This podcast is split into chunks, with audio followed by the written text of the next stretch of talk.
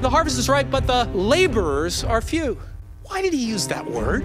God goes to extreme measures to bring the lost to himself. The greatest gift you will ever give this world is your intimacy with God. The Father, Son, and the Holy Spirit are all three inside of me. I've got the power right now. I think what Jesus really wants is people to go. I want to be the answer to Jesus' prayer request.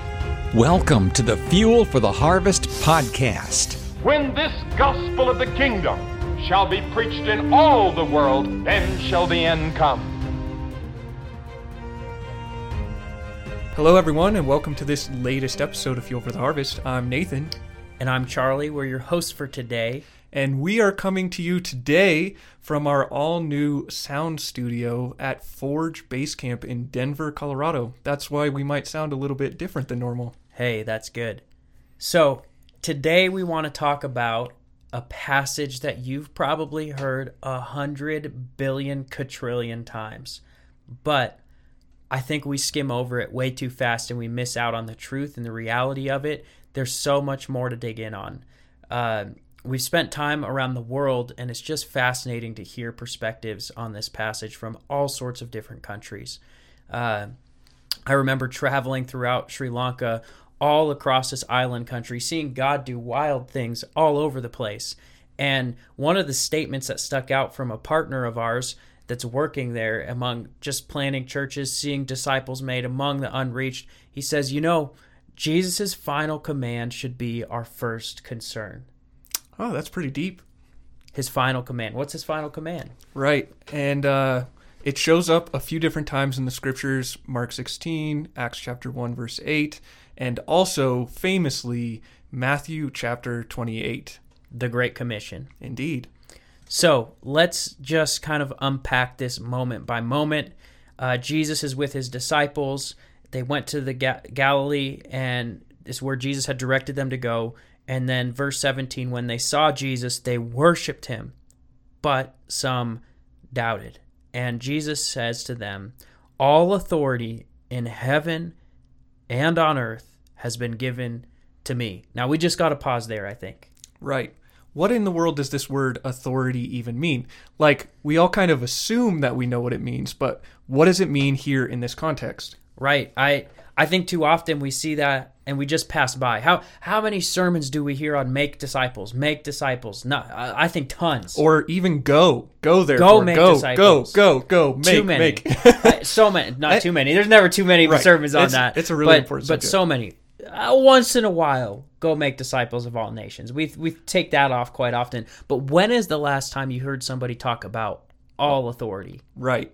So Jesus is giving this command from a position of authority. And for Jesus to have authority, basically, it's talking about him being the king. And in an episode that we talked about just a few weeks ago, probably, uh, we talked about how when the king says something, we do it.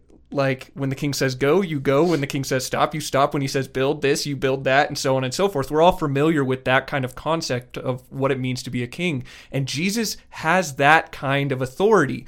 It reminds me of that passage in uh, I don't remember where it is right now off the top of my head, but when the the Roman centurion comes to Jesus and says, "Hey, uh, my servant is sick. Can you heal him?" And Jesus is like, "Sure, let's go." And he's like, "No, no, no, you don't even have to come. I know what it means to have authority. Just say the word, and I know it will happen." And lo and behold, It it does. I think that's so important. It, it means that Jesus' voice is the weightiest. We saw that in the centurion man's life. His voice had the final say. Uh, there's no person, no plan, no power that can stop Jesus. There's no obstacles, there's no hindrances for him. Why not? He has all control, all power, all opportunity because he has all authority. Now, as we look at this, we have to ask great, he has all authority where? in heaven And on earth. and on earth. So basically, all created places where living beings dwell, Jesus has complete and utter authority. Everywhere on earth. Okay, so that's on earth. That's uh, USA. That's China. That's Iran. That's North Korea. That's the grocery store. He has authority in all these places, even in the darkest places.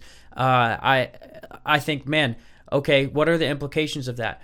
I don't know how I'm going to make ends meet this week. I don't need to fear. He has all authority. Uh, what about if I go make disciples in a dangerous place and people might come against me and try to harm me? I don't really need to be afraid. Jesus has all authority. And then the flip side of that, in, in heaven, I think we often only think of Jesus on his throne, uh, worshiping God for all of eternity, that kind of heaven. That's true. Of course, he has authority there. But what about the spiritual darkness? So I think of Ephesians where it says, uh, We wage war not against flesh and blood, but against the spiritual forces of evil in the heavenly places. So even there, in places of sheer spiritual darkness, the demonic realm that's just coming against those who know Jesus and obey him, even there, Jesus has all authority. Right. And consider this like when Jesus eh, like talks to Peter and he's like on this rock I'll build my church right there on that place in Caesarea Philippi the gates of hell will not prevail against the church it's the same basic concept Jesus has all authority there's we're, we're not going to encounter uh, a, a place including the gates of hell themselves where Jesus does not have authority Big important piece. His authority is the foundation for his mission. It's the foundation for our obedience. It's the foundation for how we carry out the mission. I mean, we can't just skip that verse and forget about it. Jesus has all authority. All right. So moving on to the next section go therefore and make disciples of all nations. All right. So go. That's a key aspect of this. You mean don't sit on my couch and wait? yeah. Like I'm- they're going to come to me, right? Right, of course. Well, actually I have prayed that Jesus would bring me people and he has. So, I mean, He can. he can. but I think more often than not, we should be the ones going and initiating. We're to be the ones initiating, not waiting for a lost, dying world to come to us and say, "Hey, could you tell me about this?" Right. And I I find I think you said uh, it was Francis Chan who said this that we wonder why our spiritual lives are so dry or so, like we feel stale and we talk about wondering like when was the last time you were obedient? Yeah, When was the last time you went because where's where's the king? He's out On in the harvest on mission. He's he went. He's just asking us to go with him. I think that's a key piece. And we're not through this passage yet, but we see at the end, "Behold, take note, guys. Look at this. I'm with you always."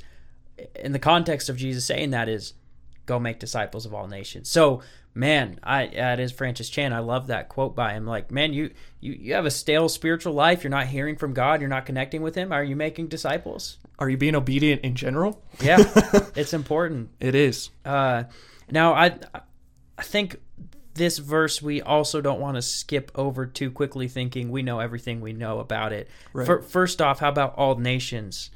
Um, we don't talk about that enough, in my opinion. There are unreached people groups all over the world, Thousands of unreached people groups. everywhere across the nations, across the 1040 window, uh, which is northern Africa and all across Asia. And there might be even some in your own backyard, honestly. Potentially so. And well, let's unpack that. So, first off, what does nations mean? It's not geopolitical boundary markers like we've got USA, and then you cross the border and you've got Mexico. Right. And then you cross the border and uh, you go into other countries. It's not like that. Right. What does that mean? Ethnos, right? The Greek word ethnos, which is uh, Ethne. ethne. Not to correct you. Oh, but- thank you. I appreciate it. I need to be corrected corrected every once in a while. But yeah, it's talking about a distinct group of people with a language and a culture. Yeah. I if you think about a way to remember it is ethnicity. Right. So I think a better translation, in my opinion, would be tribes. Go make disciples of all tribes. I think it gives us that kind of connotation. Um, so we haven't finished the mission yet. We could say, well, we've already gone to all nations. We're good. No, actually, there's a lot of tribes left who've never even heard the name of Jesus yet. which is completely and utterly heartbreaking. I was having a conversation just the other day um, where uh, we we were going back and forth about whether or not it's more important to be missional in your own backyard or more important to be missional overseas. And I'm not undermining the value of being missional in your own backyard. In fact, Forge, our ministry, is all about being missional in your own backyard. Wherever you are, whatever you're doing, go and pr- make make disciples. The the problem is is that we have in many cases, at least statistically speaking, used that as an excuse to not go Yeah. to all nations. So let me set this up for you.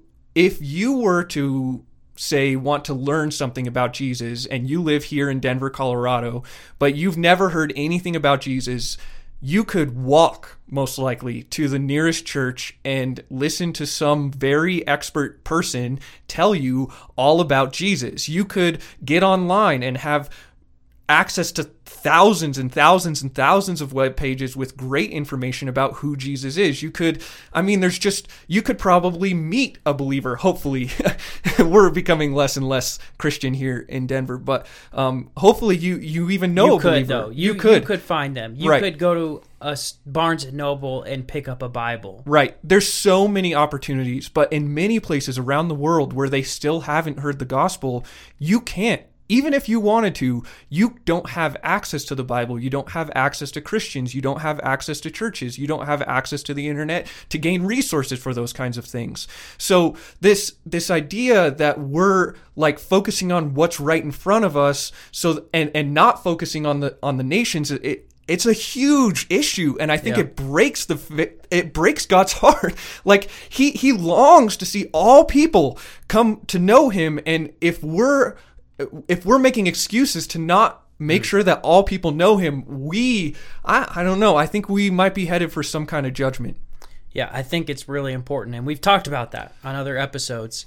Uh, now, I think a key piece here is that word "make disciples." What does that mean? I love this book called "Discipled by Jesus" by Robert Gelinas. The Navigators put out. Uh, Robert Gelinas is a great friend of our ministry. He's been on our speaking team as well, and an eloquent speaker incredible content that the Lord has revealed to him Yep. as he studied this passage. We think, I'm going to go make disciples. I'm going to lead them in the right way. And there is an aspect that we need to be involved. But uh, I, I love what he says. He says, We often think this is like a relay race where I pass the baton. Jesus passed the baton to his disciples, and then they pass the baton, and so on and so forth. On it goes, which, I mean, that makes sense. right But Um, it's definitely something i've heard before he says actually the Great Commission is more like a three legged race. Uh, Jesus is on this mission and we're joining him in it. And now, where does he get that from? It's Robert isn't just saying, "Hey, I just came up with a cool new idea." uh, no, he's he's going into the historical context, and so he's saying, "Okay, when there was a rabbi and his disciples, their, his learners, his students, the rabbi's the teacher, uh, what would happen? Well, if the rabbi was dead, then that's how it would be. The the disciples It would be the, the relay- rabbi, relay race. yes, they would go they out pass the baton and teach, and they would become the teacher, and Right. then so on and so forth on down the lineage. But if their rabbi was still alive, they would go out and say, Hey, you should come meet my rabbi. You should know who he is and you should learn from him. And so they were like enrollment counselors. This word is is it's a funny word in English, it's make disciples. In the Greek, it's one word. It's it's like discipleize. It's it's enroll them in the school of Rabbi Jesus, as Robert Gelinas says. So we're inviting them to come learn and be taught by Jesus himself. Right. And that's a really, really big deal, right? I mean, how much greater of a disciple maker is Jesus himself than we are? massively. And uh, before you start going, what on earth are you talking about? Think about it for a minute. Uh, you're saying, man, I I just wish I could have had the nearness to Jesus that the disciples had. I just could wish that I walked when when Jesus walked the earth. Hold on before you you continue that thought because actually Jesus said it'd be better for you if I left and gave you the Holy Spirit. And all of the prophets, all of the people throughout the scriptures looked forward to the day when they could live with the Spirit of God in them that I mean, Christ in us is the mystery revealed. The Spirit of Jesus, the Spirit of God, the Father, Son, and Spirit, all living inside of us. That's the secret and mystery revealed. Right. So I'm not sure where you were Okay, going. so uh, all of that to say is, of course, Jesus Himself can teach us still today. Okay. it's it's not like well, how can he teach me? He's he's not walking the earth anymore, But- and we don't have that access. What if we still did an even better access than the disciples had? Understood. Yeah, he didn't stay in the ground. He rose from the dead. We shouldn't be leaving Jesus in the. We shouldn't be leaving him in the tomb because he's not in the tomb. It's, empty. It's like we've been living as if he's still dead. Right. Oh, well, it's all on me. Now, that being said, there are things we're supposed to do. We're it's not like we say, well, okay, hey guys, Jesus and he'll disciple you. Uh, peace out. See you later. Right. Before we get there, though, I just want to solidify. So, what we're saying is, G- because Jesus is alive, it's no longer a relay race. It's this three legged race where we and Jesus are working together to disciple people. Uh, we're enrolling them, and he's doing the Yeah. heavy lifting. He he transforms their life, not us. Right. And I I can testify to that in my own life. I sat in a church for 19 years. Almost every Sunday. Like I literally was born and then went to church, you know? like almost every Sunday of my life I was in church, in Sunday school, youth group, all that stuff. I I didn't go to youth group every week, but I did go to church every week. and like I, all I'm saying is it was when I got up close to Jesus that my life really began to change. Like, uh, we've told you our stories before, but like, it was when I got up close and I started to com- communicate with Him through prayer. When I started to read His Bible with Him in read the Bible with Him in mind, with Him as my focus. When I started to be obedient to Him, it was then that my life was completely flipped upside down and transformed. You would think that 19 years of going to church would be enough to transform your life.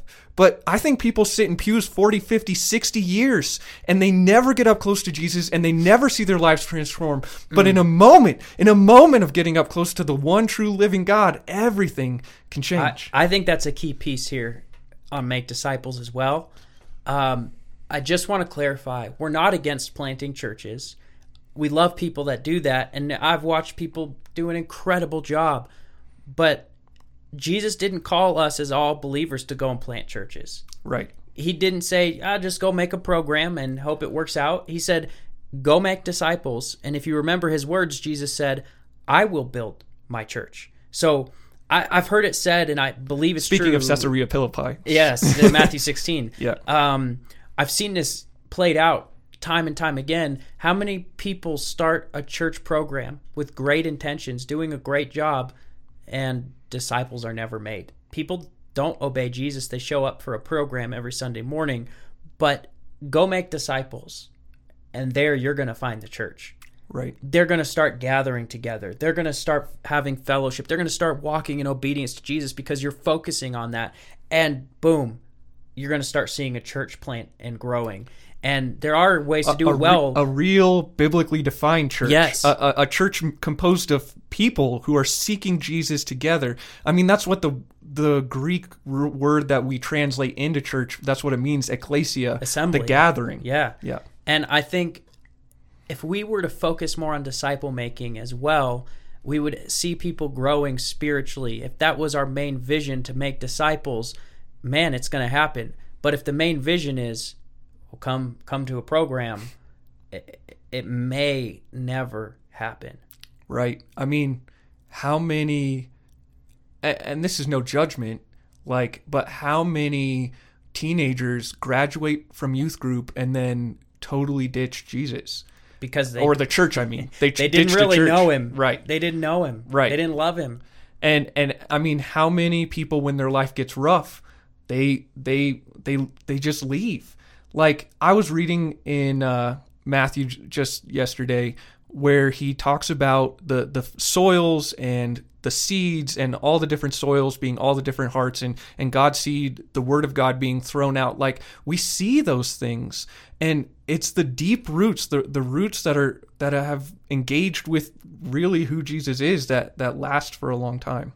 Yeah, I man, uh, there's so much to be said about this. Um, I think about also reaching all the nations, all the tribes, all the people groups. How are we going to do that if we just have programs? It's never going to happen unless disciples are making disciples are making disciples, and we see a movement happening where I go and lead someone to Christ and train them to obey Jesus. And then they in turn go and do the same. And those people go and do the same. Like paul's saying what you've heard me say in the presence of many reliable witnesses to timothy and trust the faithful ones who will be able to teach others. Also you see four spiritual generations paul to timothy to others to others in 2 timothy 2 2 what if we lived the same way saying i'm going to multiply people because if i don't we're never going to reach everybody with the message of jesus. Right, and that's really really essential because addition doesn't work. No Like here's what we mean by addition. Let let's imagine that me and him have the skills of Billy Graham to draw massive crowds every every week. Let's say that we were preaching to 10,000 people a week between us, 10,000 people a week and they all gave their lives to christ 100% with all legitimacy truly gave their lives to Christ. Any idea how many years it would take for us to reach all of the non-Christians on planet Earth? Not just the unreached, but Well, all of the say non-Christians. it's like seven or eight billion right. i don't know It's 10,000 years. okay At at 52,000 people a year, it takes 10,000 years. That's a long time. That's a long time. And that's a, I mean, that's a massive impact. Right? 52,000 people. I would be praising the Lord if 52,000 people came to Jesus because of my life, but Every week, oh, every year. Yeah. every year. Yeah, yeah. like I'd be praising the Lord, but that's not happening. I can tell you it's not happening. And even if it did, it wouldn't be enough. People would still die separated from Jesus. So, on the other hand, if you were in a year to train one or two people to do the same thing you're doing, and then they in turn would go and do that, and so that first year you just have two people. The second year you'd have four, Four. more, four. Well, six or eight because they each did two. go. And it keeps then- going. Right. and after something like 30 years, you'd reach the whole world. All like the entire population of planet Earth. 8 billion. Yeah. So we're not against preaching to crowds. Uh, we're not against evangelists with large crowds leading hundreds and thousands to Christ. We think that's an amazing thing that should still continue to happen. But we should not negate spiritually multiplying and reproducing true disciples of Christ. equipping people to go and actually do what Jesus told them to do, which is what we get to next. Which one point on that too, before we jump into that, final word on go make disciples. Um, when we gather as a local church, which we believe is highly important, we believe in the local church. You should be a part of one if you're not. Uh, our purpose, we gather to scatter. I love that. incredible statement. I didn't make it up. But we we gather to scatter. We don't. We our purpose is not the gathering. Our purpose is the is the glory of God and His mission on earth. So we gather to scatter. We gather to be equipped for mission. Then we go out, love people with everything we can, and tell them about Jesus. That's that's really what should be happening. Is we come together in the church to worship Jesus together, to have fellowship with each other, to be encouraged, and then to get back out on mission. Right. So, anyway, back to the text. Next part. What, Right. What's it look like? What does it mean to teach people to do what Jesus told them to do? So there's a couple of things included here. Number one, baptize them. Yeah. So baptize them in the name of the Father, Son, and Holy Spirit. So that's just a symbol of their life has been transformed. The old is gone, the new has come. They're they're buried with Christ. Their sin has been killed on the cross with Christ. Their new life is left behind, and now they're walking in the newness of life and saying, I am now connected. I resonate. I find myself in Christ with his name. I'm baptized into him. My old life is gone. My new life is what I'm walking in, and I'm publicly declaring that. Right. I think it's really symbolic, right? Of course. But I also think that the reason that we see in the book of Acts that people get baptized so quickly is it functions as this moment that you can look back on and say, that's where I decided I was all in for Jesus.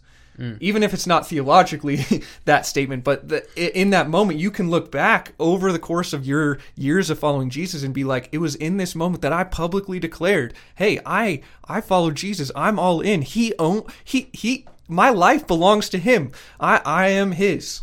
Yeah, and uh, I, I noticed with baptizing, and then you'll notice in the text, teaching them to obey all that Jesus has commanded. These two things. I wonder about first off, who should do those? the pastor?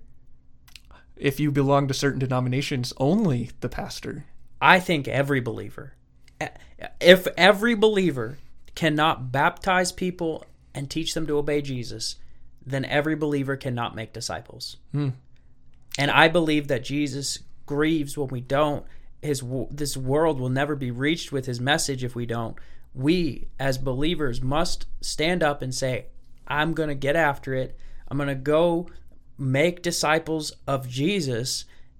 Which means if I lead them to Christ, boom, I can baptize them. And I can start to train them to obey Jesus as well. And I I just wonder if that was our model more than uh, well the pastor does it once a year on the special sunday morning. I wonder if more quickly people would say man i've i've believed in christ.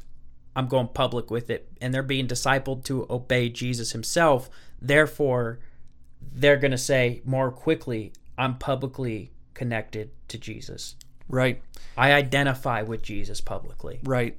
And we, I think, while we're on this subject, I think we've done a horrible job teaching people to obey Jesus.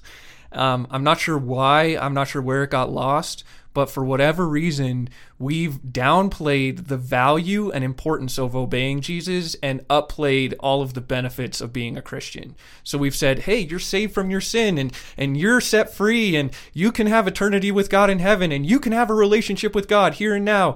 And then we forget to say, and oh, by the way, it's time to stop, you know, watching pornography or it's time to stop, you know, being greedy or it's time to stop, you know, putting yourself first and worshiping yourself in a prideful way. It's time to, you know, like we we say all the great things but avoid everything else and i wonder also if we would see hmm. a much more aggressive growth if we took jesus' advice and actually taught people to obey him not and his not advice just his command yes, thank you. His command to not just tell them the good stuff of following him, but to teach them how to obey his commands. And I mean, that's what Hudson Taylor said about the Great Commission. He says, The Great Commission is not an option to be considered, it's a command to be obeyed. Man. And that's for every believer. Um, we can't just consider, I think most of the time, oh, well, you know, I'll think about it. Maybe one day I'll make a decision. It's kind of hard. I don't really have time. It's a command of Jesus. If we're his followers, this is what we do. Right. So maybe you're wondering, all right, so I really do want to make disciples. I want to I want to or I want to enroll other disciples in the school of Rabbi Jesus. And by the way, before we transition, I, I want to just comment on that last part about teaching them to obey. okay. So, so teaching them to obey Jesus is not a legalistic thing; it's a love thing. Amen. Jesus said, "The one who loves me obeys my commands." So, Yeah. really, what we're doing is teaching people to love Jesus. How can you love him? How can you love him? How can you love him? What does that look like in your everyday life? So, boom, and then we transition to okay. So, to make disciples means we're going to help people love Jesus more. Amen. Yeah, that can't be overstated. Like we've way misinterpreted what it means to be o- obedient to Jesus. Like it is crucial that we understand that this is a love act, not a legal act. Yeah, and I think kind of Nathan what you were saying, if we walked in obedience to Jesus actually on the positives and the negatives of forsaking our sin, embracing the obedience of the life that God has for us, I think we'd experience more of the fullness of the life of Jesus that he has, more of the peace, more of the joy, all these things that are incredible come with the obedience to Jesus. I was uh we have a mutual friend who talks about how watching someone decide to follow Jesus is like the highest high. and and after watching someone defi- decide to follow Jesus, I can attest like the it really it's just like it's joy and and satisfaction and completeness that you just it's I, I it's just this side of addictive, I would say. I would say it is. It's it's a worthy addiction, man. Right. Seeing people give everything to Jesus and what He's about. I just I want to see more and more of it. More Right. people saying, "Jesus is my teacher. He's my Lord. He's my King. I follow Him. He teaches me." David said this in the Psalms. He says, "Lord, you have taught me. You yourself have taught me." Hmm. If David in the Psalms, who didn't walk with Jesus, could be taught by God Himself. And now we have the Spirit of the living God indwelling us. How could we not also be taught by Him Amen. and trained by Him? Absolutely. So, how do you do it? What what what's a where where do, where do you start? What what what do, what can people do? Sorry, I have a stutter today. Apparently, I think that's a good question. I think number one, it, it, we've shared this on many other episodes. Go out and share your testimony. Tell people who what Jesus has done in your life. They're going to be hooked. Then you can. who should I share with? Anybody who doesn't know him. Anybody you meet. Everywhere you go. This is go. Go where? Everywhere. Anywhere. Everywhere. Yeah. Mark 16 says, "Preach the gospel to all creation, every creature." Yeah, I don't Not know if that means my dog. No, I don't think it means your dog. for practice maybe. I'll practice on my dog.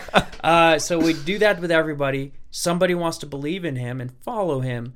Great let's start meeting together and say hey here's what it looks like to pray.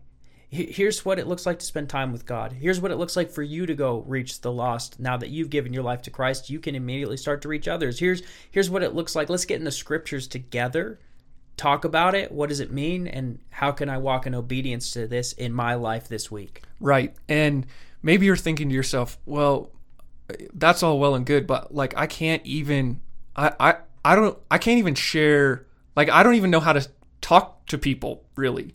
Like what what what can re- how about this? What can really shy or anxious or introverted people do? And if you have a few ideas, I have a few ideas. That's yeah, no, that's great. I for one, we have to get out of our bubbles and connect with people, or we're disobedient to Jesus. Period. Yep. Now, how do we do that? Uh, man, okay, start a conversation and ask questions. Just hey, how's your day? And uh, you can. Here's a little fun secret. You can Google good questions to ask people at parties and stuff, and you'll find them there. Uh, icebreaker questions like, "Hey, what was a highlight of your last month?" or "What's a book you're reading recently? How did it impact you?" And Right. uh, just learn to ask good questions, and then from there, you're going to find bridges to say, you know, in my life, and you can share your testimony. Right. And like what you said really strikes a chord with me. At some level, you're just going to have to be uncomfortable. Like there's no way around it. If you're an introvert who doesn't like talking to people, like me, you don't know that about me, but it's true. Like I I really struggle to talk to people. At some level, you just have to choose that Jesus is more important and his call is more important than your comfort. And that's just the reality of the situation. His authority is enough. Right. We need to realize the extent of the authority of Jesus. If we can't fulfill it, we have a lesser view of his authority. Right. And ultimately, I think that we will be surprised if you're willing to take a, a, leap of faith, if you will, a step of faith, and and and reach out to somebody and just start a conversation and see where it goes and and see if you can share your testimony. You might be surprised at how Jesus comes through because I think that's the other reason people don't share is we. Uh, for lack of a better phrase, I think we have trust issues with Jesus. you know, like he says, "Lo, I'll be with you always, even to the end of the age," and we're like, I don't know about that one. uh, like he's with us. He'll give you what you need. In fact, if you're if you're worried about it, pray. Ask him to give you what you need. Specifically say, "You know what, Jesus? Uh, I'm really nervous. Can you give me the words to say?" Like I can't tell you the number of times I've prayed that prayer like this week, you know? Like that that happens to me all all all the time. So, if you're shy, if you're introverted, do not fear like take a it's okay challenge yourself be willing to get out of your comfort zone say hi to someone start a conversation research some some of those conversation starters and see if there's a place where you can Yeah. share your testimony we're not at all saying be belligerent stand on the street corner we're not against street corner preachers necessarily but we're not we're, We're not against saying the angry content of what people do when they do that. Right. But- but we're we're not saying that's what we ex- think everyone should do. What we're saying do it uniquely. Right. What we're saying is when you when you're sharing, like it can look like you. And for me, it, oftentimes looks like me sharing just a little bit of how Jesus changed my life. I, I did it just yesterday. And even though the other person was kind of like spiritual but not a Christian,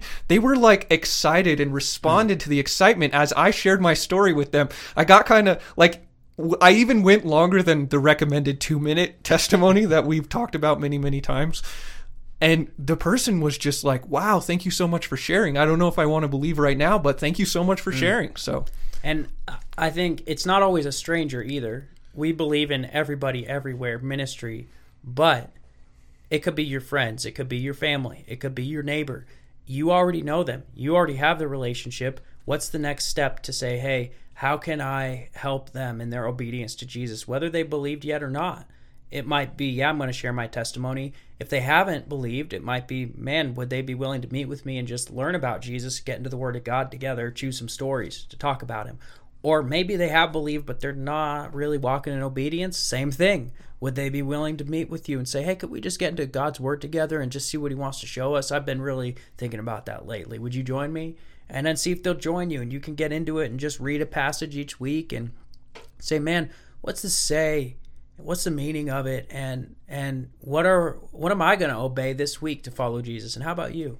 Mm-hmm. and it could be that simple as well to start taking those steps. It's not just the the tip of the spear side where you share your faith with those who don't know him yet or you haven't even met those people but then what what does it look like after you get past the tip of the spear? It's it's some of this. Let's dig in together and see what god wants to do. Always pointing people towards Jesus through the word, through obedience, through, uh, yeah, through the word and obedience, honestly. Yeah. well, uh, there you go. The Great Commission. Maybe some things that uh, you haven't thought about before because they were encouraging and challenging to us as well. Uh, so, thank you guys so much for joining this episode of Fuel for the Harvest. Would Don't you... forget to like and subscribe. Yes. We really, really appreciate it. We really appreciate when you're willing to share uh, this content, especially if you find it valuable. It's a huge blessing to us. Thank you. Thank you. Yeah, so share this on your social media or whatever. Uh, thank you guys for joining. God bless you, and see you next time.